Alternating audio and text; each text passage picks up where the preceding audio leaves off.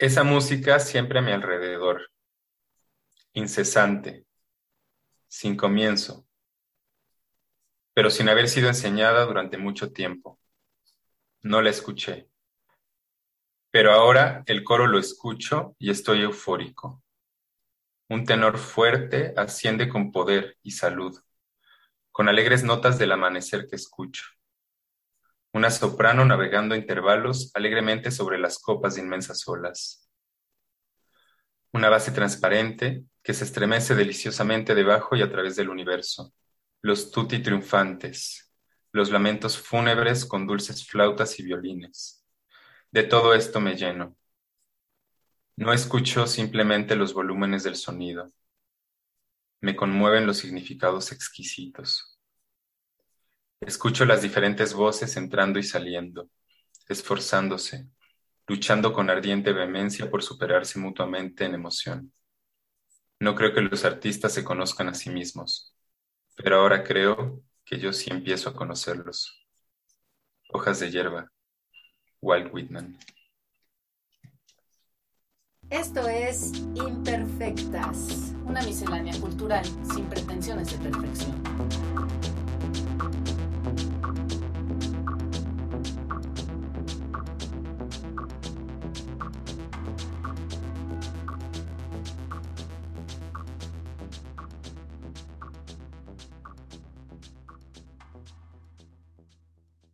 Después de mucho tiempo, seguimos acá, luego de unas semanas complicadas, con alguien con quien tenía muchas ganas de hacer hace un buen rato un podcast. De hecho, él me ganó, hicimos uno en Radio Nopal y ahora, luego de varios vericuetos en la vida, me acompaña Daniel Escamilla, que es artista, jardinero, docente y radialista. Su obra dialoga con la pintura, la jardinería, el compostaje, la escritura, la pedagogía y la radio. En redes se le puede hallar en danielescamilla.space y se nos ocurrió abrir el programa con esta traducción de un poema de Walt Whitman que aparece en el último número de la revista Algarabía a propósito de un texto que hace Daniel y que es llamado Una metáfora del humus, del cual vamos a hablar entre otras tantas cosas. ¿Cómo estás, Daniel? Hola, pues muy feliz de por fin compartir también este espacio y feliz también de ver que en tantos años hemos compartido también ya tantos espacios y que ha sido como pues una caminata bastante interesante, ¿no? Un ping pong bastante bonito. Muchas gracias por la invitación a este nuevo espacio. Nuevo, nuevo diálogo, quiero decir, nuevo espacio de diálogo. Exacto. ¿Quién, ¿Quién hubiera dicho, no? Porque además tú ni siquiera fuiste alumno mío, eras hermano de un alumno mío que por accidente cayó en una de estas clases, con esa generación con la que además yo sigo viendo y de la que tengo amigos muy, muy cercanos. Todavía, ya supongo que tu hermano Pablo ya regresó de Locarno. Eh, Locarno. Ahora anunciaron que la película Monstruos, su peli, su ópera prima además, su primera peli, se va a presentar en México, en Guadalajara, en el Festival de Guadalajara, pero ese fue como el anuncio que hicieron. Pero todavía creo que va a estar en San Sebastián, entonces todavía se quedan allá un rato y me parece que todavía van a ligar otro, otro festival más. Ah. Van a estar un rato por allá. Qué bien. Y es que me distraje con unas enchiladas o unos chilaquiles que posteó en ah, Facebook, digo, perdón, en Instagram, y pensé que en una de esas ya había regresado o que ya le estaba dando el jamaicón. No, es que hicieron reunión familiar allá. Eh, entonces tengo otros dos hermanos y dos hermanas que, ajá, justo que están allá en, en Londres y en Tilburg. Entonces aprovecharon para verse justo en Locarno y han estado haciendo vida familiar, el cachorreo le llamamos, han estado cachorreando por allá. Ajá. Sí.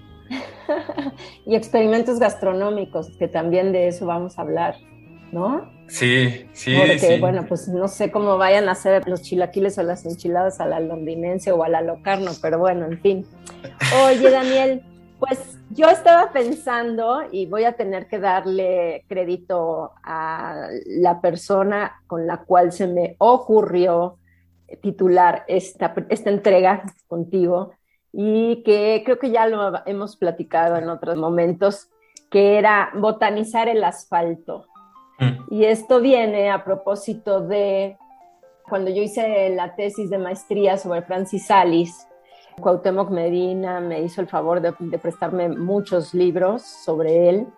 Y en donde venía justo, ya no recuerdo si escrito por él mismo o por otros, un pedazo del Campesino de París, de Luis Aragón, en donde pues la intención era justo comparar los desplazamientos, estas itinerancias que hace Francis Salis, como lo que hacía el campesino de París y como una especie de, recuerdo muy bien que la traducción era algo así como rock picker, ¿no? Y mm. siempre que recuerdo esta imagen de botanizar el asfalto. Bueno, evidentemente me acuerdo de Francis Alice, pero por otro lado también, y es algo que, por ejemplo, sucede en esta época y creo que hasta más en pandemia, en donde pues no se sabe si la gente de las alcaldías trabaja o no trabaja. Y lo que me encanta es cómo a través del asfalto el pasto nunca se va a rendir, y va a crecer, ¿no? O sea, sale como sea, o sea, sale porque sale. Entonces, yo sé que lo de botanizar el asfalto con Francis Alice tiene más una traducción en el sentido de estos perritos magnéticos, ¿te acuerdas? Que van caminando y se les van pegando corcholatas, eh, cosas metálicas, etcétera.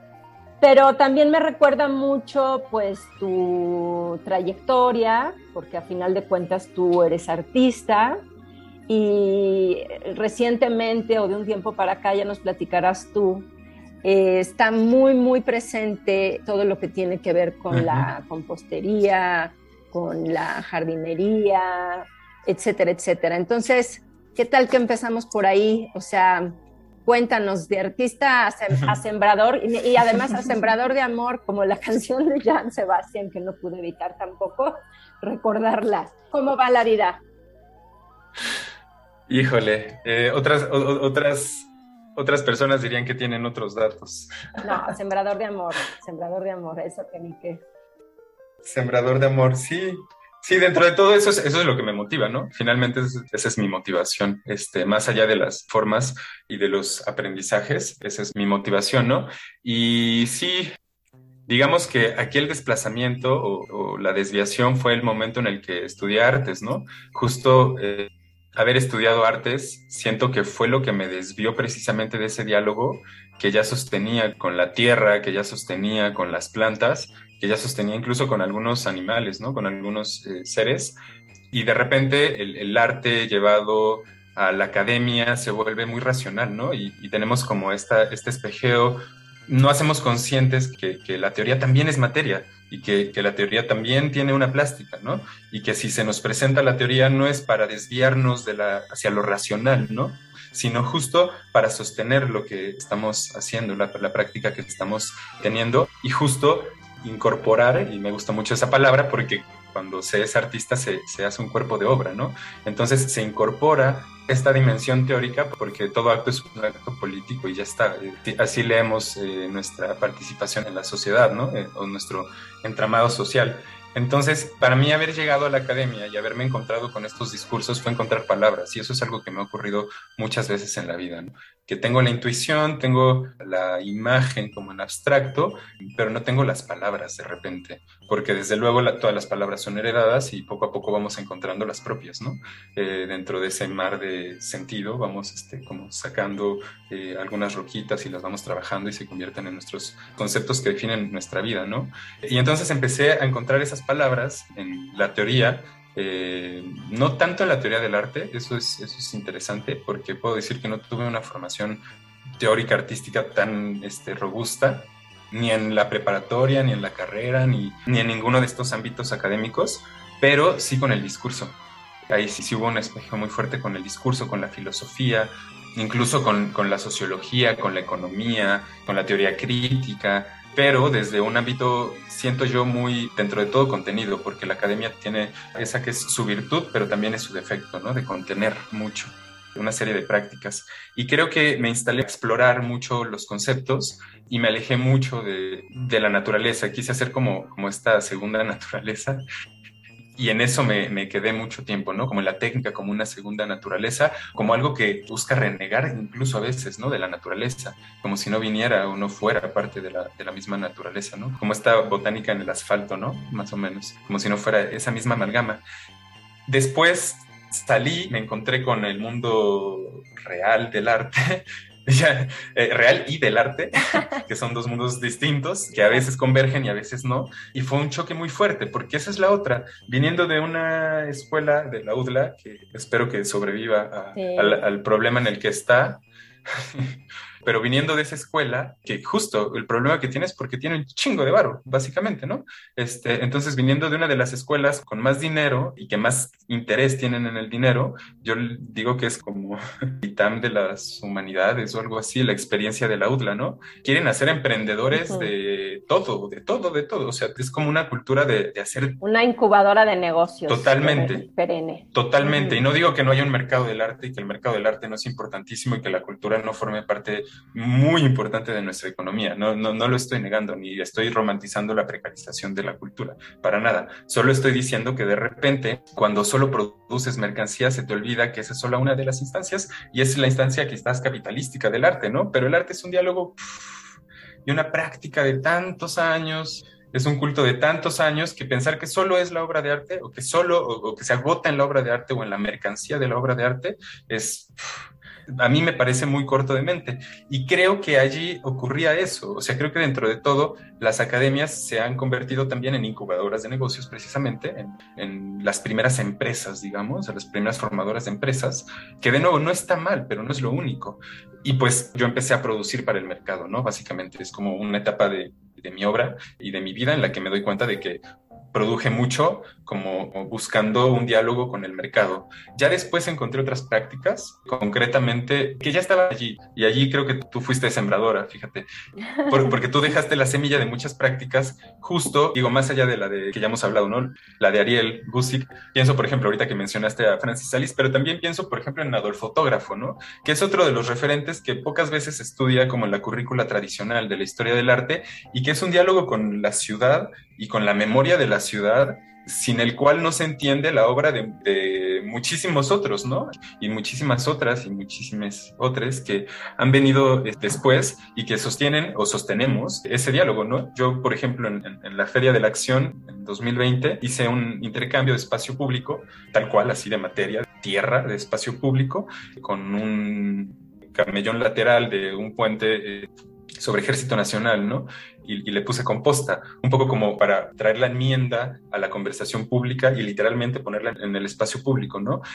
Esa acción para mí no significaría nada y no hubiera sido absolutamente nada, y ni la hubiera hecho, ni, lo hubiera realizado, de no haber conocido la obra entre otros, por ejemplo, de Adolfo Fotógrafo, ¿no? Y el diálogo que, que, sostiene con su época, pero también con su espacio y tantos otros, ¿no? Entonces, esas semillas estaban, pero hacía falta justo que viniera un tormentón que le echara su agüita para perrear, diría la canción, y justo para moverme, ¿no? Y para empezar a justo a hacer semilla y a expandir hacia otros lados, y ahí fue donde retomé de lleno el diálogo con la jardinería con, y particularmente con el compostaje, pero yo composto desde los tres años.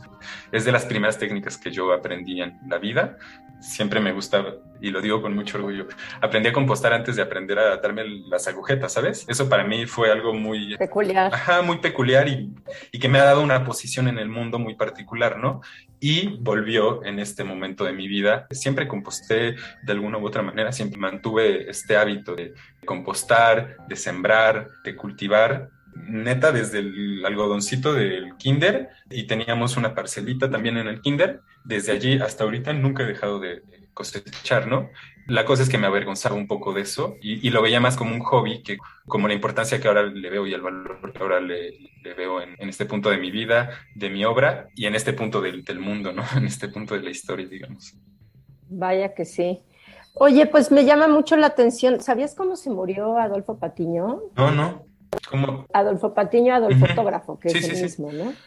Pues justo también creo que ya bueno, ya al pobre de Cuauhtémoc Medina me con todo, pero eh, me parece que fue una muerte de lo más accidental, subiéndose de una azotea y cayéndose así, estas cosas absurdas, ¿no? Entre el rotoplas y la tubería de gas, Beto sabe, pues, y ahí pum, Ten por seguro que así será mi muerte, porque además yo, yo me muevo en bicicleta, vivo en las azoteas, me meto a los bosques, me meto a los lagos, ¿sabes? No suelo pedir permiso, entonces en algún punto algo así me va a ocurrir a mí. Pero es que sí, ese es el diálogo que sostenemos, ¿no?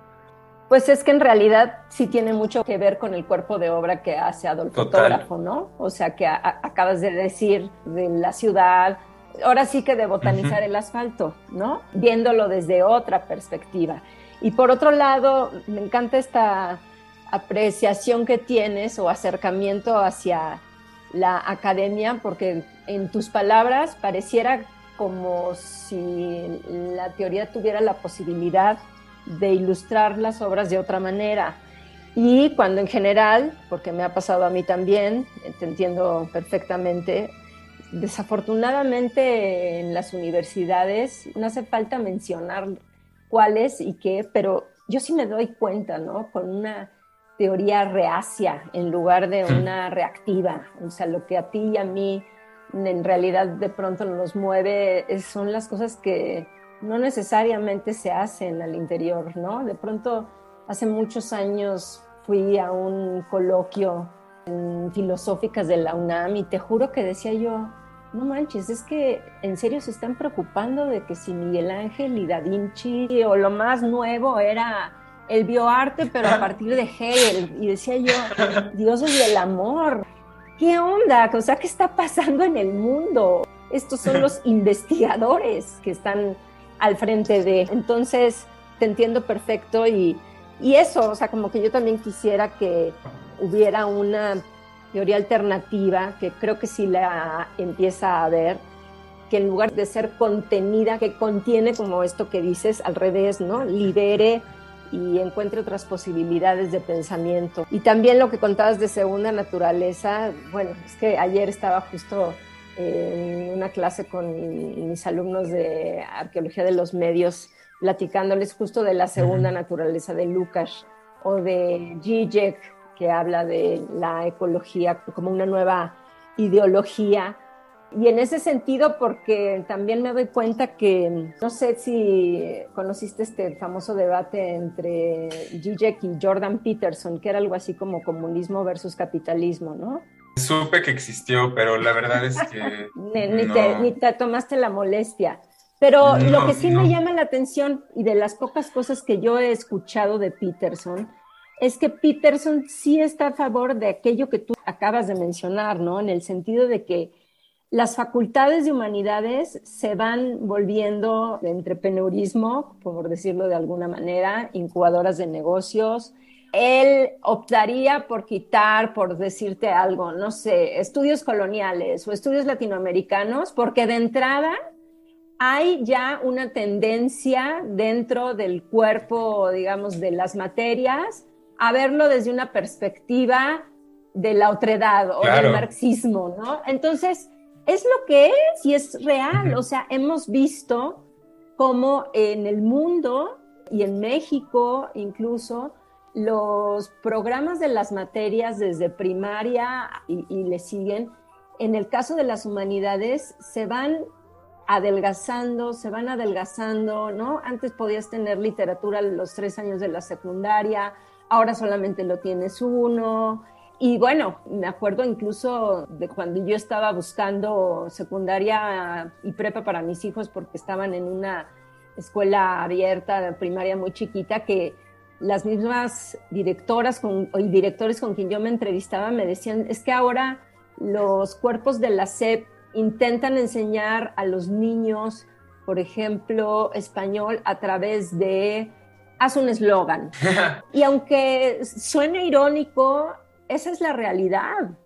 Esa es la realidad, que las humanidades cada vez se están reduciendo y su acercamiento incluso está siendo este que tú comentas, ¿no? Entonces, pues claramente tú eres el rey de los outsiders entre los outsiders, pero tiene mucho que ver con esto y de alguna manera el hecho de haber estado en eh, Estudios 17 te marcó también.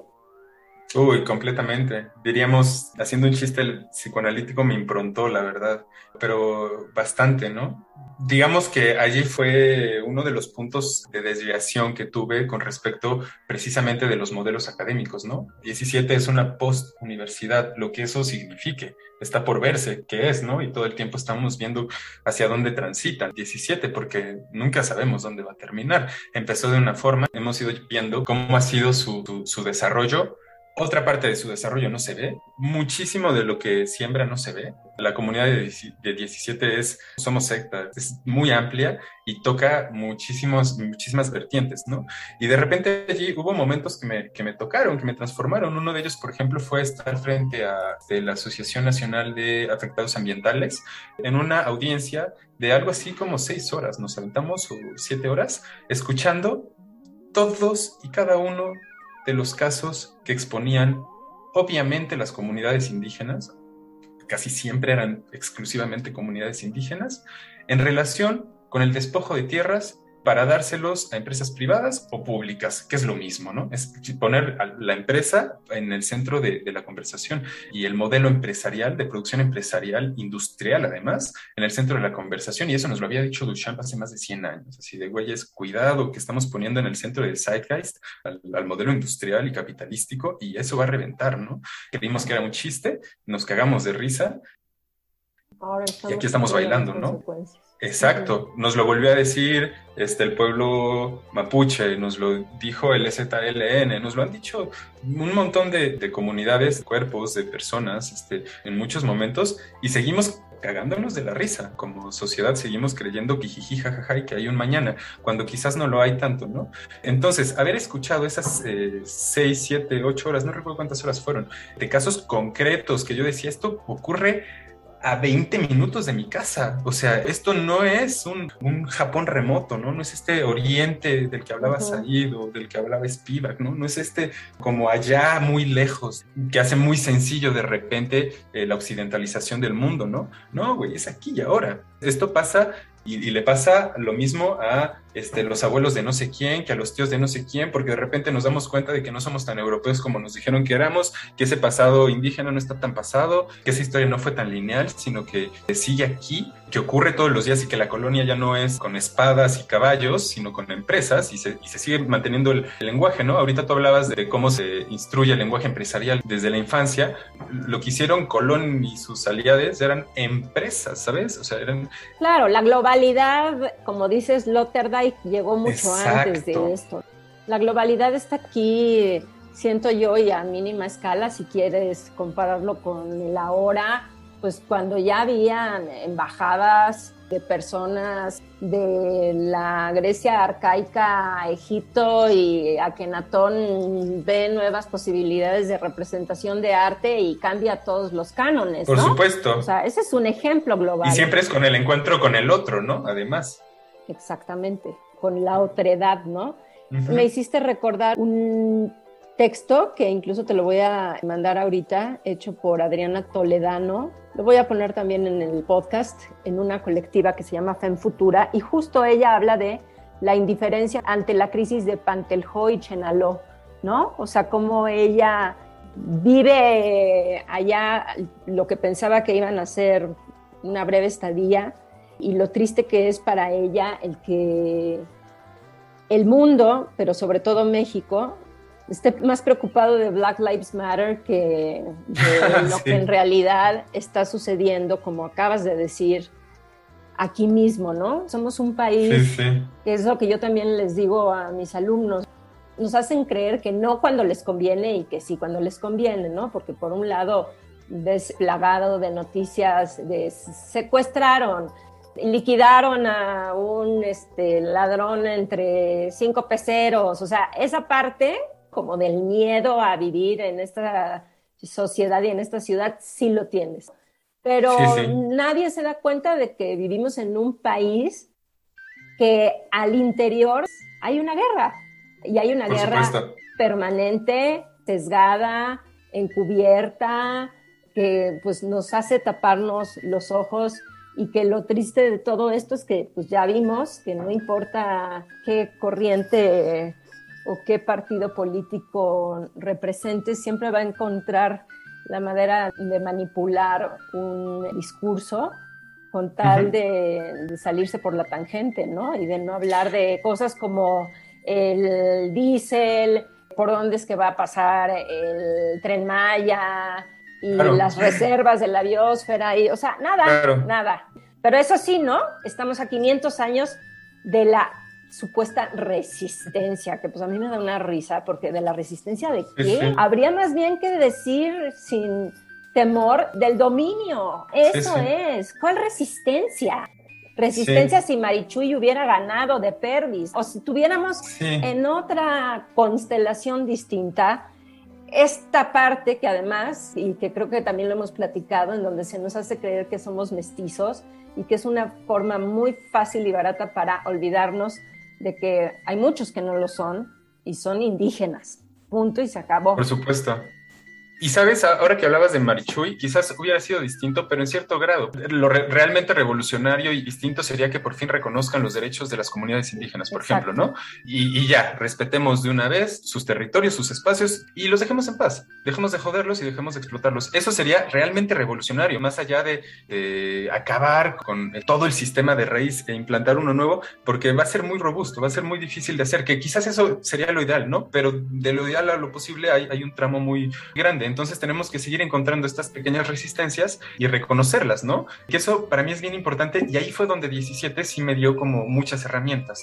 Saludos a Benjamín Mayer antes de que se me olvide. Saludos, Benjamín. Benjamín y compañía, ¿no? Benjamín y compañía. O sea, justo algo... Que es producto de una serie de cerebros conjuntos. Y algo que tiene Benjamín es que él, mismo es una comunidad. Hace, Hace comunidad todo el tiempo, entonces conocerlo a él implica conocer a 60 personas, porque desde el minuto uno que te escucha hablar tres veces o tres cosas te dice tienes que conocer a tal persona y resulta que sí tenías que conocer a tal persona, ¿sabes? Resulta que sí había mucho allí, pero justo eso me hizo conocer particularmente a alguien que yo ya conocía, que era Gabriela Mendescota, pero en otro ámbito completamente distinto, que fue ahora como una colega, digamos, de investigación, como una colega académica. Incluso yo no tomé ningún seminario con ella, pero estuvimos trabajando incluso, eh, no sé, eh, proyectos, planes de estudio, cosas así, ¿no? Y ella tiene un texto que es En busca del quelite perdido, y justo es una documentación, un trabajo bellísimo que atraviesa su historia familiar con el quelite, que es uno de estos maíces que se están perdiendo, o primos del maíz que se, que se está perdiendo por un tipo de pesticidas que se usan en, en, las tierras y que los matan. No es maíz, creo que es el hongo del maíz. ¿El? Se llama quelite. Ah, ok. Es que quelite son varios tipos de, de hierbas, ¿no? Se le dice a quelite seguramente se generaliza. Bueno, supongo yo que habrá quienes lo diferencien, eso es parte también de nuestra pena de vivir como en las ciudades y de no saber mucho, pero... Justo eso, yo lo conocía como, como hierbaje, ¿no? Y resulta que es una especie muy específica que tiene mucho que ver con cómo históricamente se ha alimentado a la población de esta demarcación territorial que hoy llamamos México, ¿no? O de estas demarcaciones territoriales que hoy llamamos México, porque la Tierra tiene una memoria y porque la Tierra tiene unas formas muy, muy específicas, tiene una capacidad para hacer ciertas cosas. Si se quiere crecer tomate cherry en medio del desierto, hay que hacer un cambio profundo, una afectación profunda en el paisaje para que eso sea posible. Lo más sencillo es ir, es, ir con el flujo de la tierra, ¿no? Y si la tierra te da esto, pues esto haces, ¿no? Cuando conocí la obra de Gabriela Mendescota, tuve la posibilidad de platicar y conocí a qué grado la ecología atravesaba su trabajo y la ecología desde el punto de vista bien académico, ¿no? Porque yo le llamaría la vida, o sea, no, no, no le llamaría ecología, yo diría que es la vida, la celebración de la vida o, o yo qué sé. Cuando vi eso y comprendí que los conflictos políticos que estaban presentando estas personas de la Asociación Nacional de Afectados Ambientales tenían que ver precisamente eso con los recursos, con lo que llamamos recursos de este lado, iba a decir de este lado del capitalismo, pero que allá son identidad, o sea, son cuerpos, son, pienso en los Ayuk, por ejemplo, los, los hablantes de la lengua del bosque, así de específica es autodenominación como pueblo, ¿no? Es que si no hay un bosque, ¿para qué chingados viven? ¿Qué van a guardar? ¿Guardianes de qué van a hacer ahora, no? De una maquiladora, seguramente, de una tienda de conveniencia, de un hotel. del almacenaje de Amazon. De algo por el estilo, ¿no? Justo se va a suplantar su identidad por quitarles una parte de, de, lo que los hace, de lo que forma su identidad, ¿no? Esto es tan común y está tan normalizado en el escudo del progreso, en el escudo de la economía, en el escudo de, de, todas estas cosas que nos han vendido, de todas estas narrativas que nos han vendido, que parece que es normal. Ah, pero pues es que pues viven en México, pues cómo no vamos a usar sus recursos, güey. Si no les gusta que se vayan a otro, ¿sabes? Como que de repente ya se vuelve muy, muy normal estarnos saboteando. Cuando me di cuenta de que era un problema de estructuras, por estar estudiando las estructuras, porque eso me dio 17, conocimiento de las estructuras, la teoría crítica, algo que estudias cómo se comportan las estructuras de distintos discursos, distintas tradiciones. Cuando vi eso, empecé a tener como más habilidad para radiografiar ciertas cosas y hacer precisamente desplazamientos de mi obra hacia el compostaje, hacia el diálogo con la ciudad, hacia el diálogo con, con el paisaje, con los cuerpos, con todas estas cosas que ahora son tan parte de mí y de mi obra que el otro día soñé desde el punto de vista de un volcán. Me, me soñé siendo volcán, ¿sabes? A ese grado forma parte ya de mi identidad o forman parte de, mi identidad de los ecosistemas, ya son parte de mi subjetividad incluso, son, son parte de mi inconsciente, pues, de lo que me produce. Claro, y volviendo un poco a lo que acabas de decir y a si Marichuy hubiera ganado o no hubiera ganado y qué hubiera pasado, el problema quizás es como acabas de decir otro, nos hemos quedado, hemos optado por estar en el lado políticamente correcto y frío y esto lo volví a corroborar en un seminario de cine independiente que es el Flaherty, que se hace desde Colgate, o sea, Colgate en Nueva York, pero pues que por la pandemia esta vez se hizo en línea. Y repetían lo mismo con todo y que se trataba de, porque además estuvo increíble, eh, trató de opacidad y la curadora era una curadora donde dio oportunidad a que sobre todo viéramos cine marginal africano o piezas ¿no? de arte, mucho brasileño, de comunidades, etcétera. Pero lo que siempre me ha llamado la atención y que lo platicaba con Tania, que conoce a Pablo también, es esta cuestión como de, pero antes que nada, recordemos que estamos en suelo de las once naciones o de las tribus, y es decir, como que, ah, ya, ¿no? Pues ya, o sea, con decir eso ya estuvo. Es tan absurdo, más bien es como decir, bueno, si estás tan consciente, ¿por qué no se las regresas, no? Y lo mismo me pasaba en Banff en donde además Canadá tiene esta doble versión de ser que es que muy nice, muy inocentes, pero bueno, pues sabemos que los oleoductos y toda la cuestión de minería que tiene el norte del continente hacia nosotros, no puedes tocar una piedra en un bosque ni una hoja cuando estés aquí, pero sí puedes contratar a una banda de sicarios para amedrentar a una comunidad que está en contra de una mina a cielo abierto, ¿no? Estamos justo en esas grandes contradicciones, fluctuando en eso y viviendo en eso. Sí, sí. Y hay un meme que lo describe, hablando de desplazamientos de sentido, hay un meme que lo describe, que dice, en la primera imagen, la imagen superior, dice el texto, cuando visitas Canadá, y la imagen es un bosque poca madre, y la segunda dice, cuando Canadá te visita, y es un bosque desmontado y además minado, ¿no? Ya, destrozado y luego minado, ¿no? Hay una diferencia muy, muy grande. Y me recuerda otro momento, cuando el presidente hizo esta ley para, o modificó la ley para la ley del combustóleo, para poder vender combustóleo a Pemex y usar ese combustóleo, que fue cosa horrible, una decisión administrativa 100%, que esa es otra, las consecuencias administrativas a veces son muchísimo más culeras que las materiales, ¿no? En esto que se supone que es un gobierno de vanguardia, además, ¿no? Y que se ve que no tiene ni y de izquierda. o sea, una izquierda para la que el medio ambiente no existe, ¿no? Pero bueno, cuando hicieron esto, Acción por Demás horrible, pues, o sea, es, muy, muy señalable, ¿no? Esta acción. No quiero restarle importancia a esta acción. Trudeau salió a los medios a decir que proponía que el G20 le pusiera un castigo económico ejemplar a México para que ya no esté echando CO2 a la atmósfera y la chingada. Vale, bien. Muy bien, Justin Trudeau, tu discurso verde, punitivista, 100% colonial, muy bien. Cuando estudias el índice de emisiones de gases de efecto invernadero per cápita que hay en Canadá y en México, se te van, o sea, neta, se te caen los calzones. Es como 60 veces más lo que emite una persona en Canadá, el estilo de vida de Canadá, que el de México, con todo y estas estupideces de estar quemando combustóleo, ¿no? Con todo y esas estupideces. Y sin tomar, sin dejar de ver que Pemex es una de las 10 empresas que más contaminan a nivel mundial. O sea, no, no estoy negando nada de esto y es muy importante, es apremiante, es urgente, ¿no?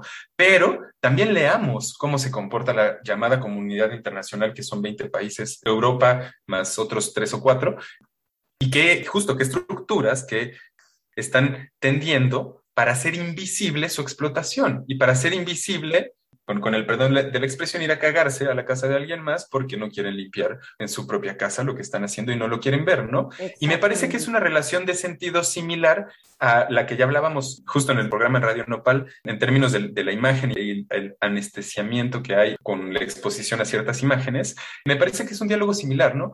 Se parece un poco a, eh, no sé cómo te suene, pero un poco como a estos cerditos que están adentro del caso pintados afuera de las taquerías, o sea, de las taquerías de carnitas, y parecen estar disfrutando que los están quemando en aceite, ¿no? Sí. Es que los signos, los signos y el sentido se comportan, son jinetes sin cabeza, ¿no?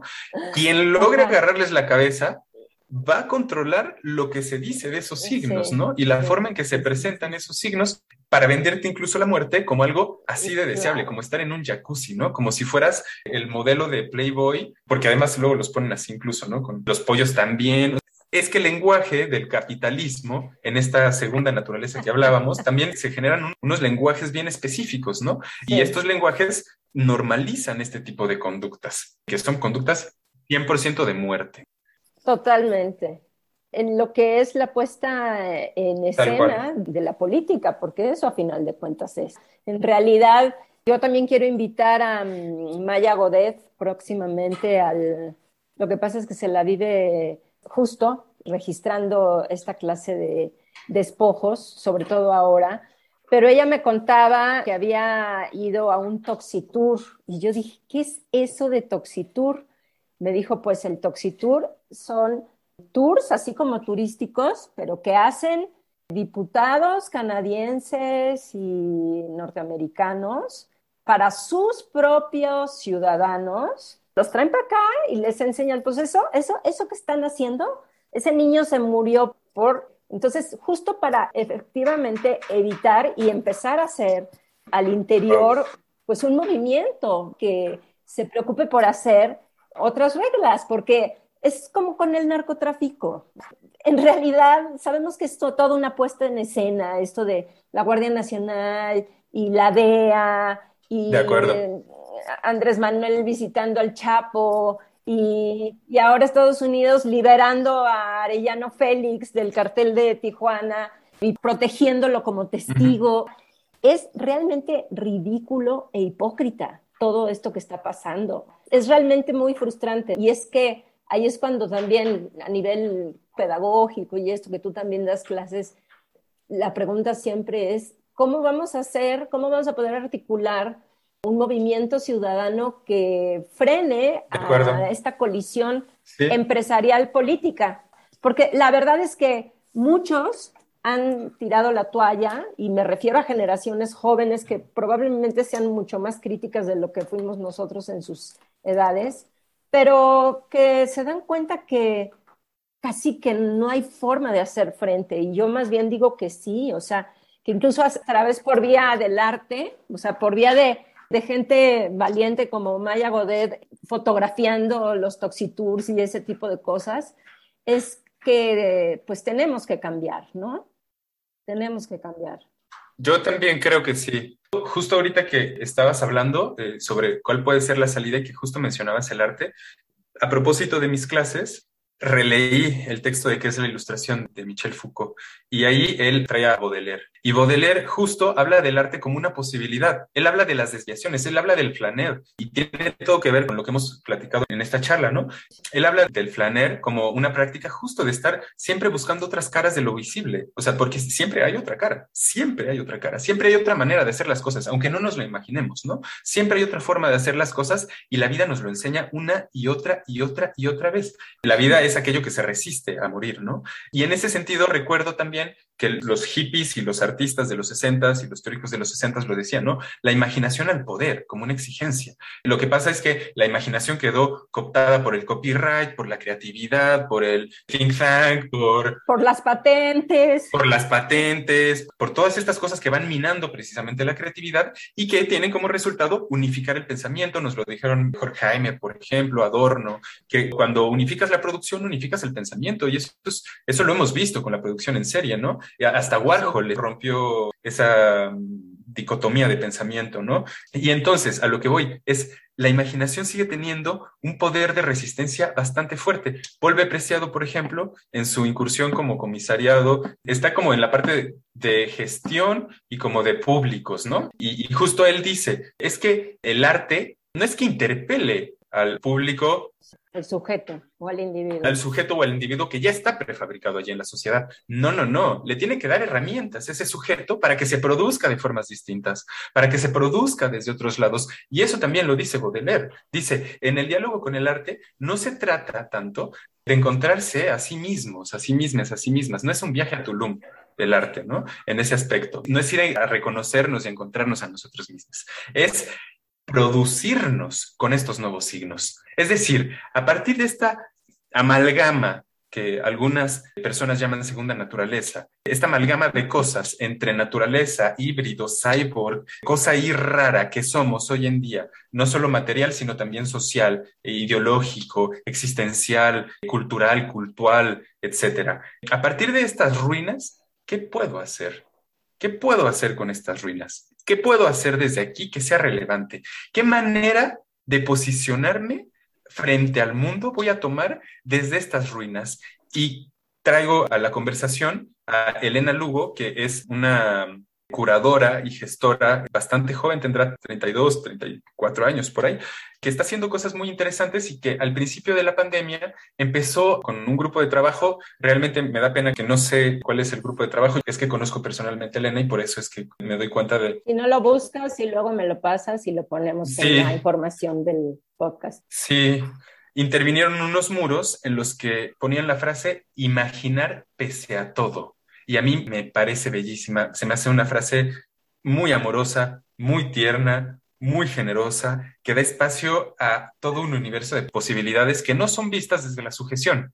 Desde la sujeción solo vemos aquello a lo que, de lo que nos estamos haciendo, aquello a lo que estamos sujetas, sujetos, sujetes, porque da miedo, porque hay que romper con eso, hay que saltar al vacío, hay que matar al amo, ¿no? En ese aspecto, para soltarse y poder hacer esta deriva, esta desviación si el arte no nos da esas posibilidades, va a ser imposible. Y otra vez vuelve Cuauhtémoc Medina, vuelve el caso de Ayotzinapa.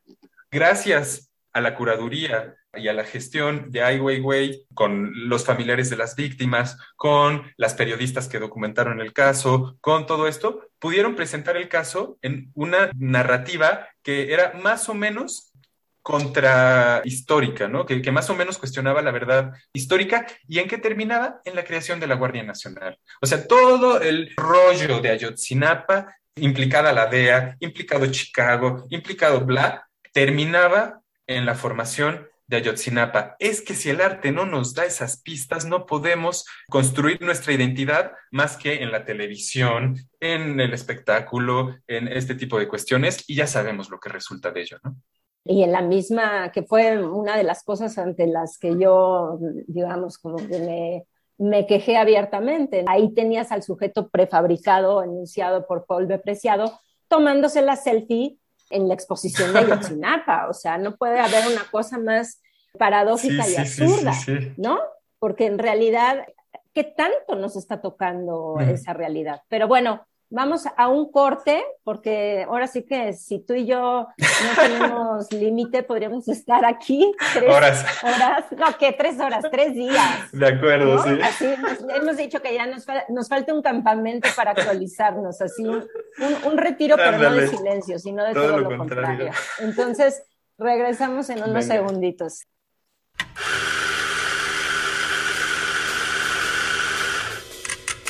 Expreso doble cortado, americano, latte, cappuccino, black white, cold brew. Todas nuestras bebidas están preparadas en el tiempo exacto, con la dosis perfecta, el molido justo y el beneficio agregado del cariño para lograr el efecto buen tono. Buen tono café. Todo está bien. Avenida Universidad 1887, local 5, Oxtopulco, Coyoacán Búscanos en Facebook, Twitter e Instagram como arroba Buen Tono Café. Ven por un café a Buen Tono. Café Cantante.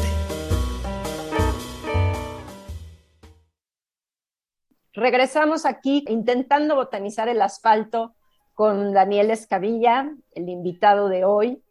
Y yo te quería preguntar, bueno, todavía tengo varias cosas en el tintero, pero ¿Qué contraste hizo el hecho de estar, por un lado, con Benjamín Mayer en Estudios 17? Según yo, tuvo en algún momento una parte contemporánea con tu paso por el Centro de Cultura Digital, en donde ambos estuvimos, y, o quizás hasta por el CENAR.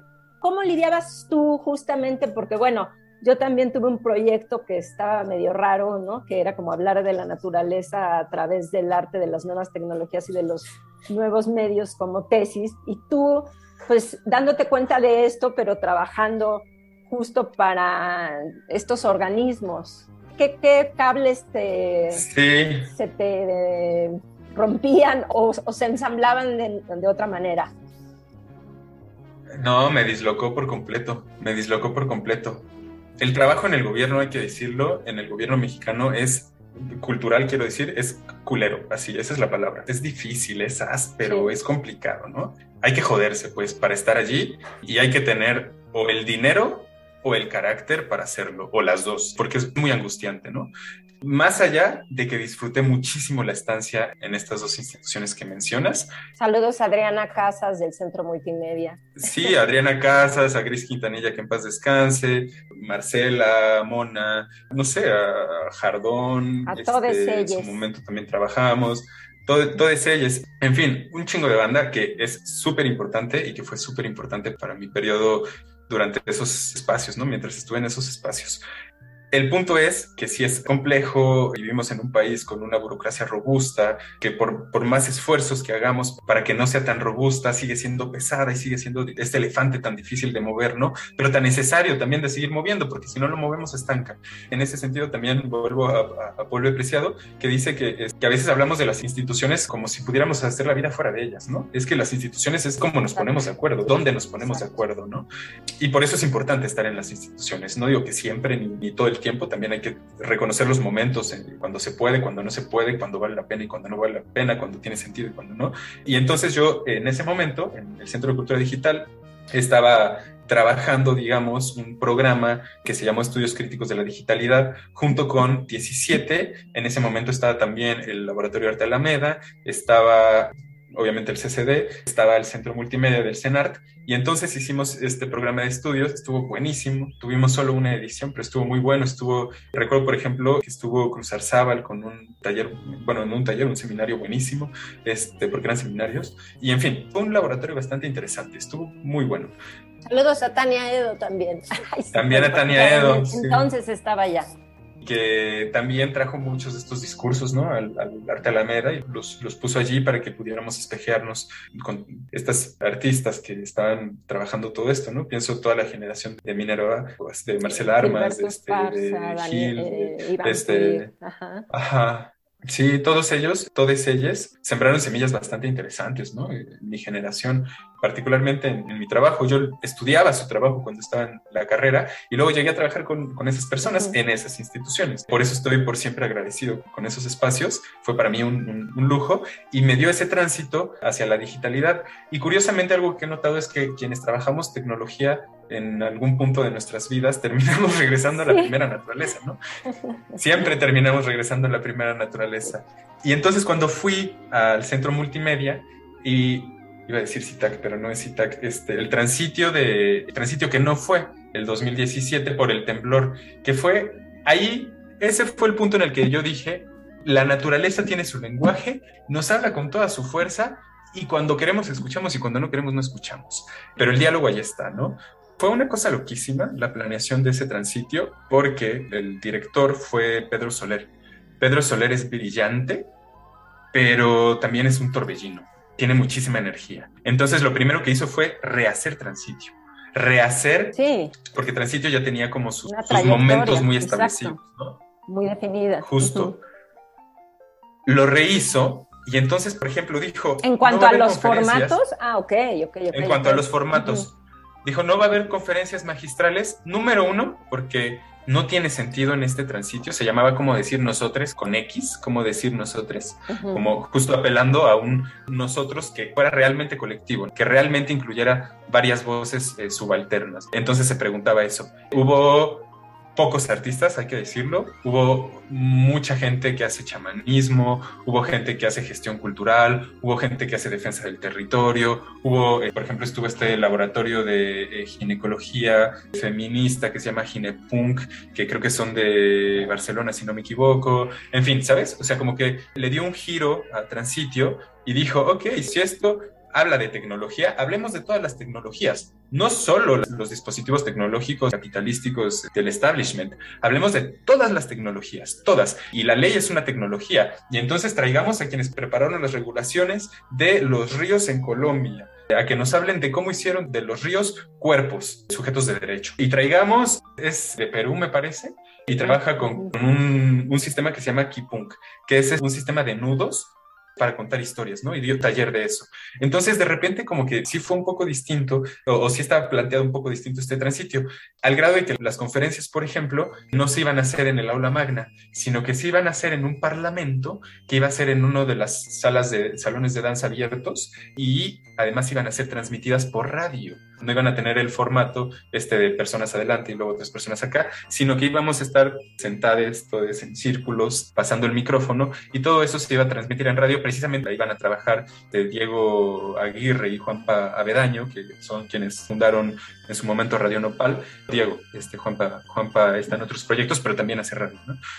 Y en fin, iba a ser otra cosa completamente distinta. Iba a iniciar con una danza chamánica, y con una sesión de sexo con la tierra, de un matrimonio colectivo y de sexo con la tierra con este, Annie Sprinkle y Beth Stephens. Neta se iba a poner bien bonito Ajá. el, el transitio.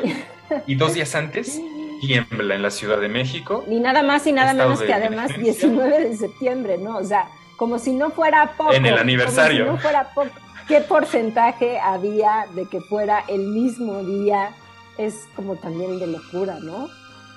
De locura, o sea, de verdad es que Sí, Ahí hay algo, también lo ¿sabes? lo Aquí hay un mensaje. lo mismo, ahí hay una metáfora y es muy claro que hay una por metáfora. supuesto. Ese Como las hay transitio en todo, nada es casual. Ajá. Exacto. Pues ese transitio no ocurrió, pero yo tuve la bendición, la fortuna, la grandísima fortuna de estar en ese momento a cargo del Laboratorio de Investigación en Arte y Tecnología del Centro Multimedia del CENAR, con gente además maravillosa, con Jan Córdoba, con Sofía Ánimas. Creo que en ese momento estaba Ivonne Cardiel también apoyándonos. Neta, un equipo de trabajo chingoncísimo. Y que hicimos cosas súper bonitas porque dijimos, ok, si es- ¿Liliana seguía allí? no, Liliana ya, ya se había ido, ya tenía Ah, algunos años de haberse ido. De hecho, después de Liliana estuvo esta Nadia Cortés y yo fui a suplir, digamos, a Nadia Cortés cuando ella, ella se fue en ese momento a otro espacio y entonces yo llegué a, a suplir, salí del CCD y llegué a suplir allí a, a Nadia Cortés, que además ya llevaba mucho trabajo encaminado precisamente en cuerpo, en comunidades, en hackear, en cosas así, y justo había traído a, o bueno, había dejado planchada la visita de Jordi Valverdú, que es un filósofo, no recuerdo si catalán o madrileño, no recuerdo. Pero el punto es que él está formado en una filosofía bastante oriental y entonces también con él tuve unas conversaciones bastante interesantes, me tocó conocer su trabajo y en esa transición fue que conocí muchísimos discursos que me permitieron pensarme desde otros lados. Ya llevaba yo un trabajo de psicoanálisis también un par de años. Ah, no, miento, lo empecé, lo empecé en ese mismo año, pero ya estaba como encaminado, ¿no? A, decir, a desarticularme, pues, de, muchas formas. Y ya conocí el psicoanálisis por 17 y ya estaba haciendo trabajo en mí, ¿sabes? Este, ya estaba como reconociendo que era una nueva etapa de mi vida.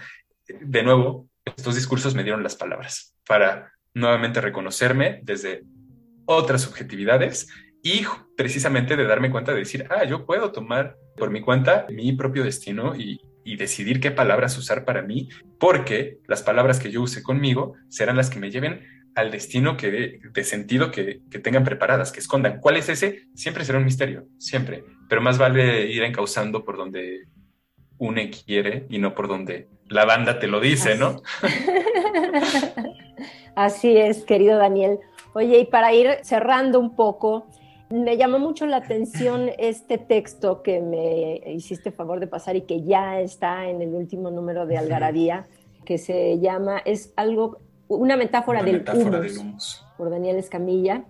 Y también me recordó a un texto que yo no sé si tú lo leíste, pero que te lo voy a mandar, que yo hice hace ya unos años para la revista de la universidad, en donde justo es interesante que hables, por ejemplo, de ritual y de coreografía en torno a sembrar y la comida, porque en el que yo hice, que trataba del origen del arte, y a través de unas investigaciones que, bueno, en ese momento surgieron, que encontré, era justamente eso, ¿no? Era imaginarse el inicio del arte como una cosa mucho más integral, holística y compleja de lo que nosotros ahora categorizamos de forma separada pintura, escultura, museo, cultura administrada.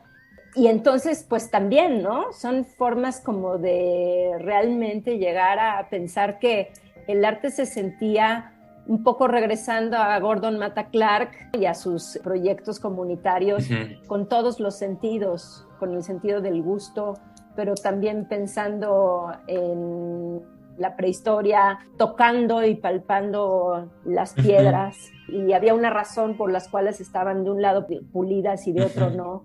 Había una razón por la cual incluso el piso desnudo se comportaba de otra manera, ¿no? Y me gustó mucho tener como esas reminiscencias, luego lo voy a pasar igual y ya lo has leído, pero también otra cosa que me llamó la atención es, hablas tú de un concepto que yo sinceramente no conocía, que es la ganadería regenerativa, porque tenemos ya recientemente esta idea como de que, bueno, o al menos yo, o sea, de pronto yo sí llevo un tiempo dejando de comer carne, ahora sí que, salvo que no me quede de otra, por una cuestión básicamente política más que otra cosa, pero también, ¿no? Te das cuenta de que pues, a la quinoa te la estás chingando, que la almendra también, o sea, y, tengo amigos que dicen, no, es que el problema no es si, si quinoa o carne de vaca, o sea, el problema es que ya somos muchos los que vivimos en este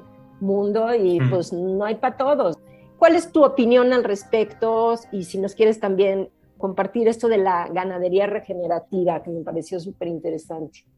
Sí, eso también ha sido muy revelador para mí. Yo también me había formado en, esos discursos y como en esos paradigmas y muchos de ellos tienen su buena base, pero por otro lado también conocí el trabajo de dos organizaciones, de Heinrich Boyle y la otra estoy olvidando el nombre, pero y además la UX, Unión de Científicos Comprometidos con la Sociedad, que también los conocí por 17, ¿no? Y el CCD y demás.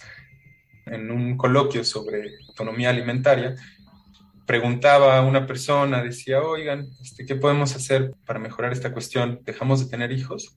Y entonces no recuerdo el nombre, pero recuerdo el apellido Ribeiro, una científica, fue hace ya algunos años, pero también lo pongo eh, como las referencias, dijo, mira, vivimos en el momento de la humanidad que más alimento se produce a menor costo, pero también vivimos en el momento de la humanidad que mayor porcentaje de alimento se desperdicia y se termina tirando a la basura.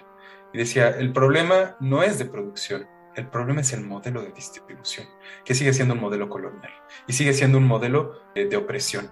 Dice, comida hay suficiente, lo que no hay es voluntad. para que llegue esa comida, ¿no?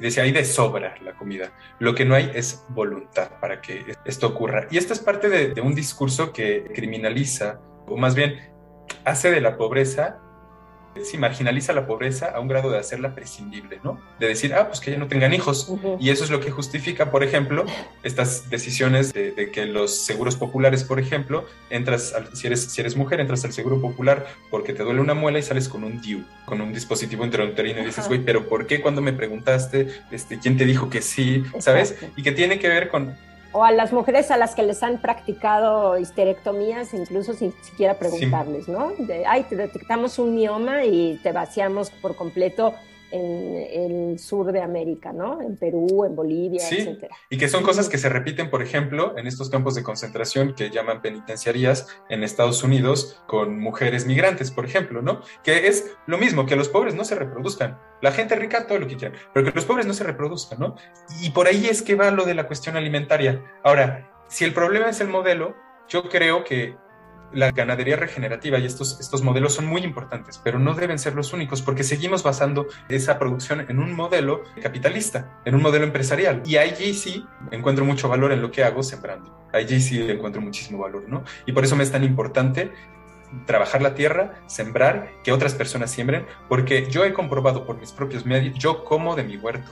No siempre, no todo, pero yo como de mi huerto partes importantes. Muchos de mi, de mi ingesta de, de, verduras, de frutas por temporadas, tiene que ver con, con mi huerto, ¿no? Esa es la verdadera autonomía alimentaria. La ganadería regenerativa sí sirve para, es verdad que tal y como están las cosas, necesitamos de producciones grandísimas, inmensas, de proteína animal, de proteína vegetal, de, un montón de, aceites, de un montón de cosas. Nadie dice que no, si no nos moriríamos de hambre, Ya estamos, ya tenemos nuestros temas eh, articulados así y cambiarlos nos va a tomar un tiempo, muchos años, ¿no? Entonces, la ganadería regenerativa se presenta como una solución a esos puntos en los que ya no se puede de otra, ya tenemos que hacer producción de masa, bueno, optemos por estos modelos, ¿no? Y son modelos bien conciliadores, que son modelos que además son el mismo modelo que usan comunidades indígenas desde siempre. No es descubrir el hilo negro, solo es ponerle la envoltura capitalista y el nombre tecnocrítico para que, para que lo podamos digerir como la comida orgánica, que antes ni siquiera había necesidad de especificar. O la permacultura, que es construir una choza, ¿por qué no lo decimos? Es construir una choza y vivir en chozas y en aldeas, ¿por qué no lo decimos así? Porque entonces se cae esta idea de que la ciudad es lo único y es lo máximo y no sé qué.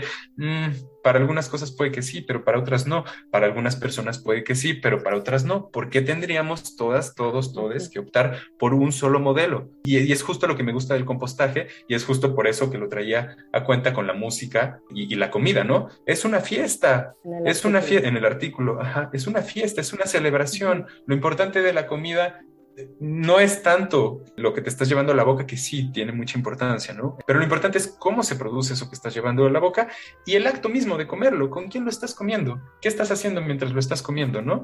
Yo creo que si, si vemos, si ponemos eso en el horizonte, cobra otra, otra dimensión la diferencia, ¿no? Y se ve como una celebración de vida y no lo llamemos slow food porque sería lo mismo. Sí, sería lo mismo. Volver como a patentar. Y además sería definir un sistema en función del sistema hegemónico, el, el que es fast. Entonces vamos a definir, como ya tenemos uno asumido que es el fast, definamos ahora este como slow. Pero ¿quién dice que es slow? Quizás ese es el ritmo adecuado de la comida y no es ni slow ni fast, no es ni rápido ni lento. Ese es el ritmo de la comida porque los alimentos crecen en el tiempo y no puedes acelerar el crecimiento, ¿no? Y lo mismo con muchísimas otras cosas. Lo que pasa es que el progreso acelera los tiempos y de repente nos pone a bailar y a correr cuando ni siquiera es necesario, quizás ni siquiera es necesario, ¿no? Exactamente. Oye, mi querido Daniel, ¿y cómo van esos talleres en línea? Cuéntanos si tienes en puerta algunos, sobre todo para quien se quiera escribir, en qué consisten. Yo me quedé con muchas ganas, pero pues, entre la tercera ola y la distribución familiar de mi hija menor, pues no hubo forma, pero cuéntanos, cuéntanos de estos talleres. Justo como he estado incursionando en trabajar la tierra desde hace, pues sí, bastantes años ya, de reconocer mi práctica artística en la jardinería y en la agricultura y en el compostaje precisamente. Vi un taller recientemente en la Radio Nopal, que es una de las una de mis casas, ¿no? Una de mis plataformas porque yo en ese sentido sí soy un flaneur, ¿no? Vivo en muchas casas y en muchos lugares y estoy en Ajá. muchos lugares al mismo tiempo. Entonces la Radio Nopal y este taller que es de botánica urbana, lo que hicimos en ese taller fue pues básicamente entender nuestra relación con la vida vegetal, la vida en botánica y entender que la ciudad es un ecosistema, es, un bosque, ¿no? Básicamente, con otras características, pero es un ecosistema. Y entonces hicimos ejercicios de representación, hicimos gráfica con betabeles, escribimos con flores, estuvimos manchándonos las manos y haciendo cosas interesantes. Y ahora voy a dar un taller durante septiembre, el último fin de semana de octubre, es el 28 de octubre, y, y en septiembre, ahorita doy las fechas, voy a impartir un taller en línea que es eh, compostaje urbano, principios básicos para compostar residuos orgánicos en ciudad.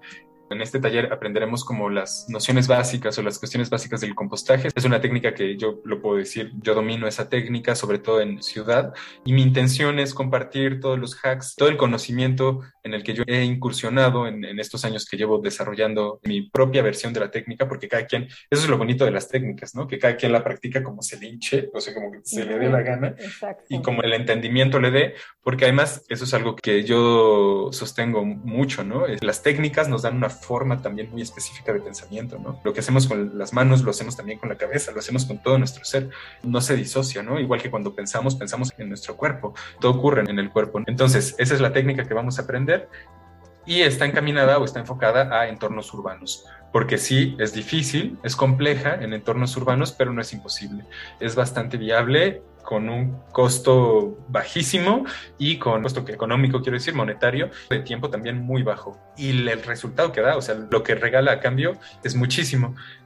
Esos talleres, ya les decía, son de una sesión, duran tres horas cada taller y voy a tener sesiones los sábados, 28 de agosto, 11 de, de septiembre y 25 de septiembre de 11 a 1. Los voy a hacer un poquito más cortos los corridos en línea, eh, porque normalmente son más horas, ¿no? Los lunes y miércoles, el 30 de agosto y 1 de septiembre, el 13 de septiembre y 15 de septiembre, o el 20 de septiembre y 22 de septiembre, de las 8 a las 9.30 de manera que se pueden dividir en hora y media para hacerlo entre semana para quienes tengan ocupados los fines de semana. Se pueden de todo el mundo, ya hay gente preguntando de distintas partes del mundo y alguna de las sesiones será en inglés porque también hay gente que me está pidiendo la sesión en inglés.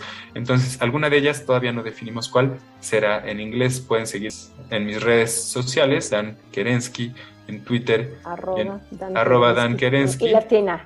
Ajá, y K. con I latina, con K y con I latina, y allí pueden seguir la comunicación de los talleres o escribirme un correo a danilo.kerensky, también con K y con I latina, danilo.kerensky, arroba gmail.com. Tienen un costo sugerido de 500 pesos, pero los estoy haciendo en esta ocasión por muchos motivos, por cooperación voluntaria, ¿no? Que es- 500 pesos es- es el equivalente como a 25 dólares y es por cooperación voluntaria, pero sí tiene que haber algún intercambio y aunque sea el mínimo es un peso, pero eso, de un peso para arriba pueden pagar lo que quieran por ese taller. Me escriben un correo, les mando el plan de estudios y los horarios, deciden en cuál, se inscriben, acordamos su inscripción, hacen el pago, que les repito, mínimo un peso, o acordamos el, el El intercambio, intercambio. Y entonces les doy los datos de inicio de, sesión, ¿no? Ese va a estar bueno, es un taller que me gusta muchísimo impartir, llevo años impartiéndolo, me gusta muchísimo y normalmente trabajamos hasta hacer el compostador, tenemos y hacemos el compostador y se lo llevan. En esta ocasión, por ser en línea, no lo haremos. Les doy la opción de que hagan su propio compostador o yo también vendo compostadores si quieren pueden comprar uno y no pasa nada. Igual la teoría ya la tienen, no pasa nada, ¿no? O pueden comprar uno en, en Amazon, me da igual, ¿no? O sea, tampoco es, no es una estafa piramidal ni nada por el estilo. Es, es completamente eh, buena onda, como compartirnos conocimiento entre todos, ¿no? Perfecto. Pues a mí ya me tienes inscrita en septiembre, te lo Listo. juro. Ok. Mándanos toda la información gráfica para compartirlo en las redes también de Imperfectas, Twitter Sí, e. Instagram, junto con este podcast. Me encanta, sí. como siempre, verte, aunque sea hoy a través de Zoom. La vez pasada hasta nos echamos un helado, caray. Pero bueno, esperemos que pronto se pueda repetir la ocasión. Sí, seguro que Y sí. pues ya nos diste tus redes, tu correo, pues te deseamos mucho éxito, Daniel. Gracias, Maripaz. que vayas haciendo Muchísimas camino, gracias. Creo que ya medio que lo encontraste, que lo sigas, que lo sigas haciendo. Y pues sí, aunque suene, ayer estaba platicando con Alex Dorfman, a quien voy a ver al ratito, que tiene de nuevo un libro en mente y yo acabo de terminar una novela y él dijo, híjole, es que en estos momentos hacer un, un libro es como un acto de resistencia, ¿no? Y nunca me quedó tan claro, o sea, porque veo hacia atrás todo lo que conlleva y tal cual es eso. Entonces, pues que tu camino de resistencia siga y dé muchos frutos. Sí, vivir es resistir. Cada vez me convenzo más de esa idea. Ojalá y resistir con Muchas gracias por el espacio. No siempre se puede. bueno, a veces se puede bailar y a veces toca llorar, pero todo es parte de, esta experiencia de vida, ¿no? No hay una sin, sin, la otra y lo importante es eso, es que, como dice Elena Lugo, imaginar a pesar de todo, pese a todo. Perfecto, así lo haremos. Un abrazo grande. Abrazo de vuelta. Cuídate mucho. Chao. Y nos vemos en la que sigue.